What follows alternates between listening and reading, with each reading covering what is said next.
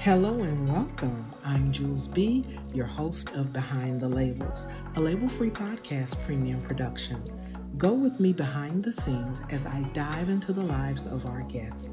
Each episode will feature unconventional questions that invoke joy, sorrow, and sometimes silence.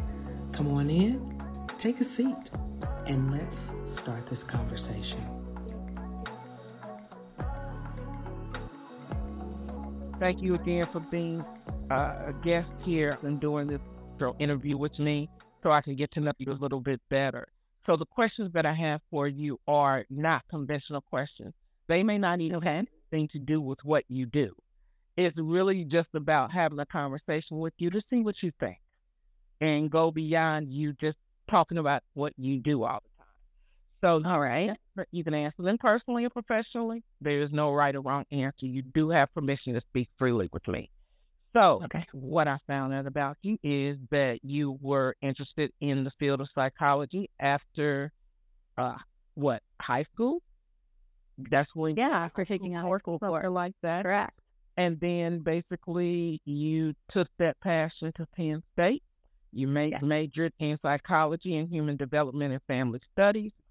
And then you went on from there to Temple University. You got a master's degree of social work and that led you into other things as well. You earned your clinical license and you began working in the field of individual and couples therapy. And so you've been practicing for a while, you know, 18 yeah. years at least or more. And so what you do is you educate clients uh, to go ahead and live higher fulfilled lives. And you also courses for couples, for individuals. You do webinars, you do consultations. You have an affirmation book that's going to be released in April called Obstacles Under the Surface How to Keep Your Subconscious from Negatively Impacting Your Life. And then you also have the podcast, Obstacles Under the Surface. So you look for people or to help people who truly want to find peace in their lives and they want to go from fledgling to flourishing through, sure, you know, going ahead and overcoming the challenges that some relationships have. So, my first question to you, Katie, is this. With all the research that you've done, the schooling that you've done, the different couples and, and the individuals that you've helped along the way in getting to this point, what would you say is the most expensive lesson you've had to learn. Keeping in mind that money is not the only currency. What stands out to me is getting to the point where I knew what my niche was, where I knew where I could be most helpful with clients. I started out like a lot of clinicians do, doing more general therapy and, you know, kind of taking all of the clients. And when you find out where you really fit and what you can offer the most at for an individual or a couple or their family dynamic, that's when you can be most helpful. And so there were different paths that I took throughout my career, thinking that was where I wanted to go, where that was my niche, and finding out it didn't really resonate with me and it didn't leave me with the, the most informative or unique or specialized information to give other people. So luckily I found that now. I truly believe. Okay. And you know, when you talked about the right information to give other people, my next question to you is this. When we talk about, for instance, mental health challenges that people tend to have either themselves or in their relationship, yeah. why is it that asking someone if they're okay truly doesn't really work? What's the best way to approach someone if you really want to know are they okay? Because you ask someone, are they okay? If you ask me when I'm mad, am I okay? What do I say? Yeah, I'm fine. Right. You know, I, I'm good. So rather than asking someone, are they okay? What's the best question or best way to approach that, as they say, to crack that shell or to get past that wall that someone may be putting up? Because are you okay does not work. Correct. And it also gives a judgmental connotation that if there is something you're having difficulty with, you're not okay, whatever that means. So that's another reason why I don't like it. What I ask people is how how have things been feeling for you lately? I think that opens up more and gives them the space to say whether there have been negative experiences and emotions or positive ones or more of a roller coaster and to speak from what they want to share that day rather than where they think I'm guiding them toward. Okay. Because I just, I've lost some persons to, you know, them taking their own lives. And so many like people Yeah. Are, uh, you know, when I talk to the persons that last spoke with them or had uh, relationships with them besides myself, I always hear that main thing of, well, I asked them, were they okay? I kept asking them that, and they kept telling me they were fine. So I'm asking them, you know, how have they been feeling? That does add a different layer to it. Because as you said, I never thought about are you okay sounding judgmental to them.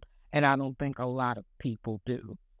So Right. Yeah. even though you, for instance, deal with relationships and you're an expert at it, what things or what situations wear on you the most? What I notice is the highly contentious relationships are difficult or the ones where they have come in perhaps five or 10 years or more after they should have. And it does take a personal toll on me to see relationships come to an end. And part of my work is also working with individuals post breakup or divorce, whether it's in terms of co parenting or coming to a resolution on the relationship and finding peace there. So that is a really difficult emotional piece for me that hits me pretty deeply because I do believe that most relationships can be successful if both people are open and willing to do what they need to do individually, which is often not the case. It's usually one or or neither. And it's getting them to confront some hard truths about their relationship and being accepting of what it might look like to be successful versus what they started out wanting it to be like or what they thought this marriage would be like. So Sure. I see the ability to design and create that path with them, sometimes it isn't possible or it isn't what they want. So, do you think that when pe- persons get married, you know, because to me, people think that marriage is about love.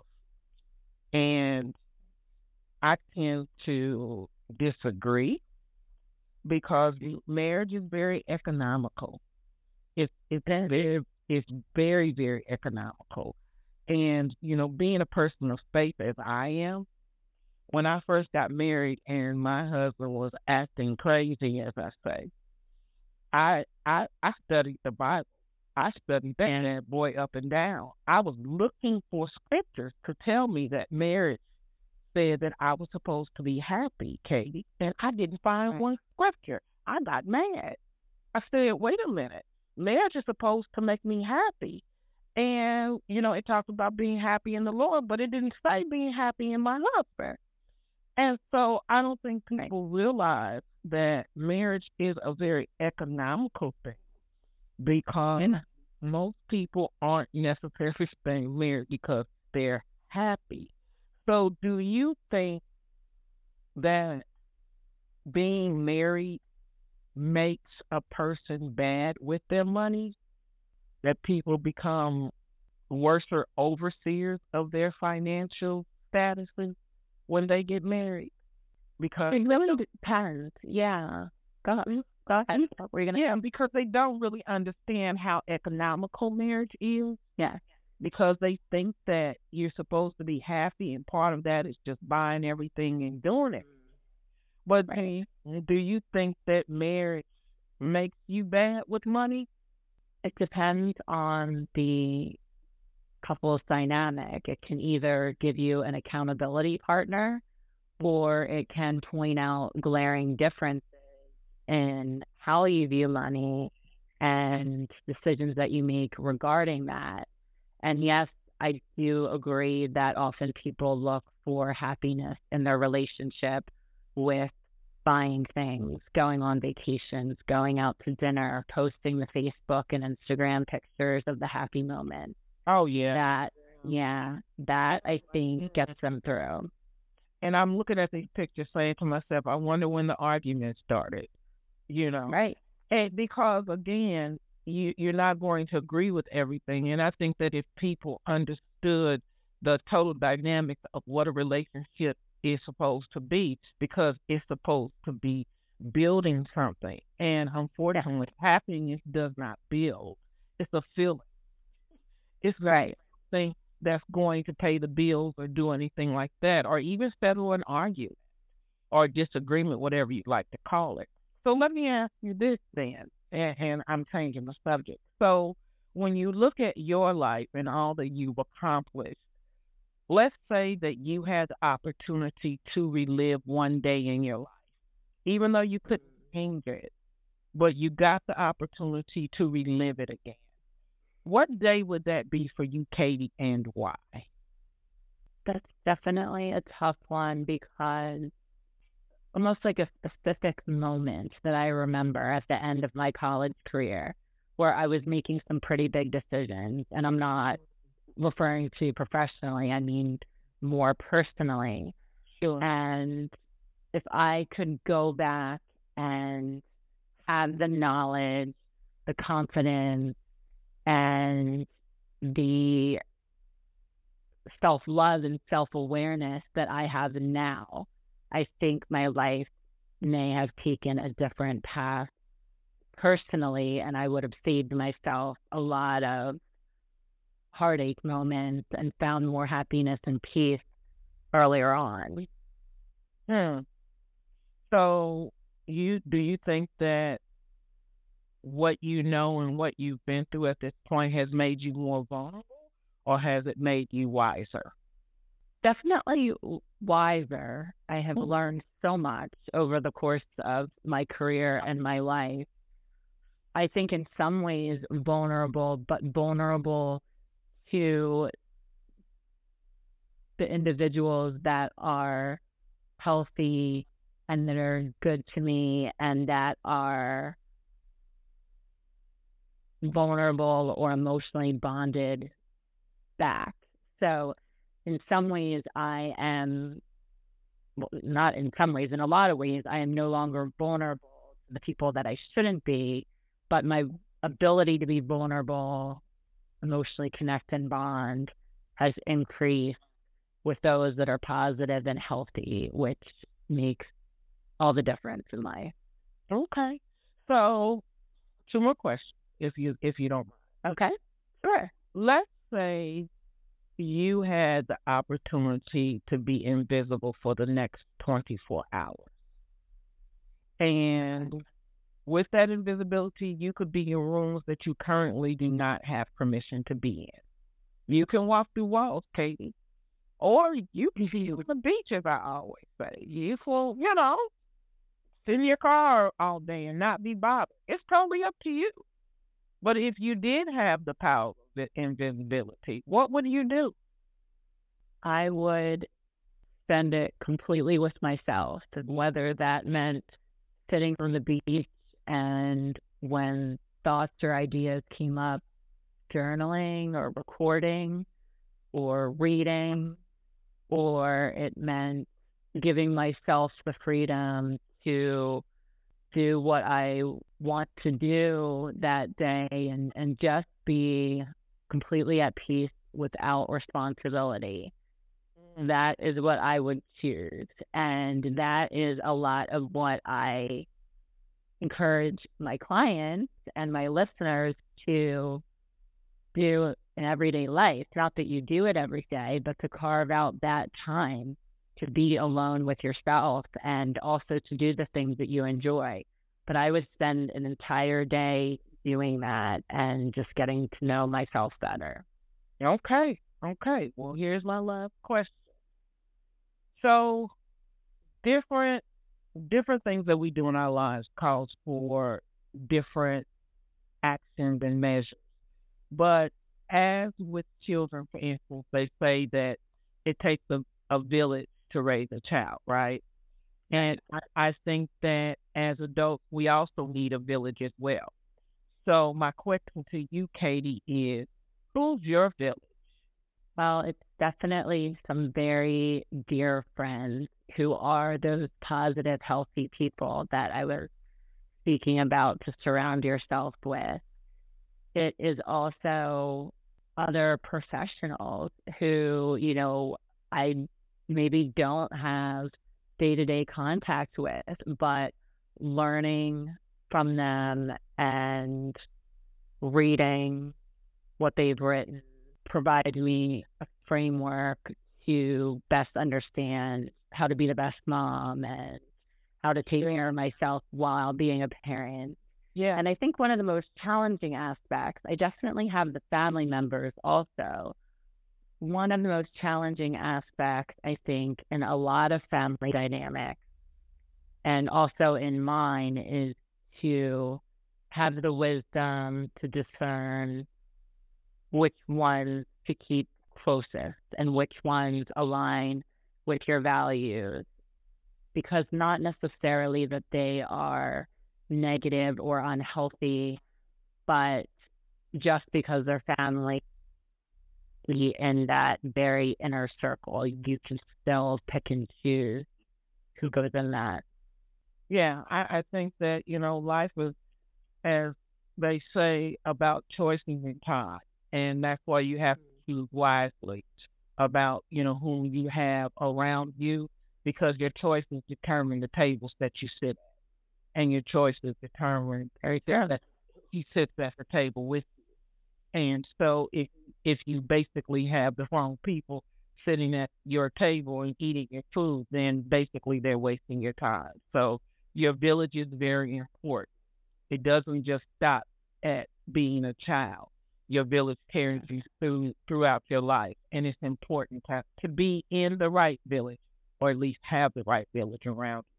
So that's all of the questions that I have for you today, Katie. I thank you for answering my questions. Did you have any questions me? I am not left with any questions now, but thank you for your time. And the conversation was very engaging and enjoyable. Oh, you are more than welcome. I couldn't have done it without you, Katie. Absolutely. Yeah. Thank you, Julie. You're more than welcome. And keep in mind, we are not as divided if we are disconnected. Very true. I needed to hear that today too. Thank you. Oh, you are more than welcome. I'm I'm here all day. Okay. Okay. Thank you. You're welcome. Bye. Thank you for joining me for this episode of Behind the Labels, a label free podcast premium production. We hope this conversation has reminded you of the power of your voice and the importance of taking the best steps to live a more fulfilled life. Make sure you like, follow, comment, and share.